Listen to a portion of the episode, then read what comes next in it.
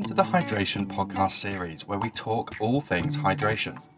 In each episode of this four part series, I will be joined by an expert in the field of hydration to discuss their research and what it means for our own hydration habits. I'm very excited to pick the brains of a range of speakers as they address the topic from different perspectives, from physiology to health and habits. So, if you have ever wondered if you should be drinking more, worried about the amount of sugar you drink, or interested in tips and tricks to get more water into your life, this podcast is for you. Could there be a link between water consumption and obesity? In the previous episode, Professor Evan Johnson explained how low water consumption can impact our lives as we age. But what about the health consequences that are present throughout our whole lives? Are water consumption and obesity related? Professor Richard Johnson, not a relation of Professor Evan Johnson, from the University of Colorado, is joining us today to discuss this point. Aside from a mere 700 or so publications and experience lecturing in over 40 countries, Richard has written two books. His books, The Sugar Fix, published in 2008, and The Fat Switch, published in 2012, draw on key learnings from his research in obesity and what his findings mean for us. Today, Richard's the Thomas Berl Professor of Medicine at the University of Colorado. His primary research interest is mechanisms causing kidney disease, but he has also researched obesity, diabetes, and heart disease. Welcome, Richard. Thank you. So, what is the relationship between water and fat? Well, that's a great question. Uh, so, normally we don't think of fat and water as being related because most of us haven't, you know, investigated this or think about this. We think of fat as something that is an unfortunate consequence of overeating and, and exercising too little. Uh, but in in the wild, uh, fat turns out to be a very very important uh, source of energy, and so uh, animals will use fat to help produce energy when food's not available. Now, it's been known for a long time that fat is not just a source of calories or of energy that can be burned to generate calories to help you uh, when, when uh, times are rough. But when fat is metabolized, it also produces water. And that water can be very critical for animals who may be in situations where there's not much fresh water available. Ah, so there is a relationship there and we can use fat to create water. And you mentioned there are a couple of examples of animals. What can we learn from the animal kingdom? Well, many, many things. So, uh, our group has been very interested in how animals use fat to survive.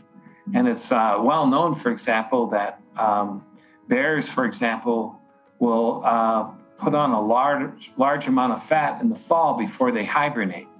And that fat prov- provides them uh, important sources of calories and of energy. But many of these animals, uh, when they're when they're on long distance migration or when they're hibernating, are also not getting any water. And it turns out that the fat, when they burn it, is producing some water for them as well, so that the uh, it can be critical for them. Now it turns out that there are a couple of situations where fat is really important for uh, providing metabolic water and one is in the desert. So in the desert, there, there's of course very little water available, and so animals. Oh, it, it's sort of ironic, but many, many desert animals will become fat to help protect them from uh, dehydration. So it turns out that in nature, fat is a source of both energy and water, and animals are using it all the time. So it, it can be a very important way to help them survive.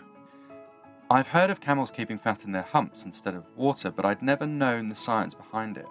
So, how might this all apply to humans? So, it's been known for a long time that obesity in humans is associated with dehydration. So, people who are obese tend to have um, evidence from their blood tests that they're slightly dehydrated. So, the, the serum osmolality, which is a reflection of um, how much salt you have in your blood, tends to be higher in people with obesity, suggesting they're not drinking enough water. And your research has explored this relationship between hydration and obesity. Specifically, you revealed how consuming too little water and too much salt can lead to increased fat storage and obesity in mice. It's incredible to hear that how much we drink could make such a big difference when it comes to obesity. Your research looks at salt, and of course, we're all aware of the role of sugar in obesity.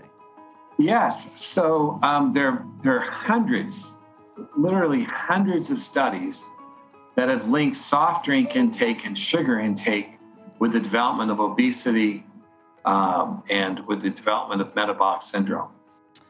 And given that most of us are reasonably familiar with being told that high sugar diets are of a concern and that high salt intake is probably not good for our health, do you think that we're doing enough to talk about the role of hydration, given that your research has shown such an important role for hydration in this pathway? Yes, I mean, so there's been this thought that obesity is associated with dehydration. But I think uh, the general feeling in the community has been that we should stay hydrated, but that hydration itself is probably not going to have a major role on, on reducing weight. I think that that uh, thinking is changing as we realize that dehydration is a stimulus for fat production. And so we actually have done some studies where we've given sugar to animals, and uh, we if we give if we increase their water intake, we can block or slow the, the development of obesity. It's really quite remarkable. We can slow not only the production of the development of obesity, but we can slow the development of, of uh, insulin resistance and fatty liver and many other aspects of the metabolic syndrome. It's fascinating to see how strong this effect has been in your work, and it'll be interesting to see how it behaves in humans in the coming years. Unfortunately, that's all we have time for today, but before you go, each episode, I'm asking our guest for one tip or piece of wisdom for our listeners. Richard, what's your take home message? My take home message is that obesity really represents a dehydrated state. To manage obesity, we should not just be thinking about calorie intake and exercise, but we need to think about increasing our water intake and staying in a well hydrated state. Thank you for joining us, Richard, and good luck with your future research. And thank you for listening. If you enjoyed this episode, please listen to our final episode where we will be speaking to Dr. Esther Papies from the University of Glasgow about the psychology behind drinking habits. And finally, feel free to follow us on Instagram at Hydration for Health and Twitter at H4H Initiative for more science based hydration information.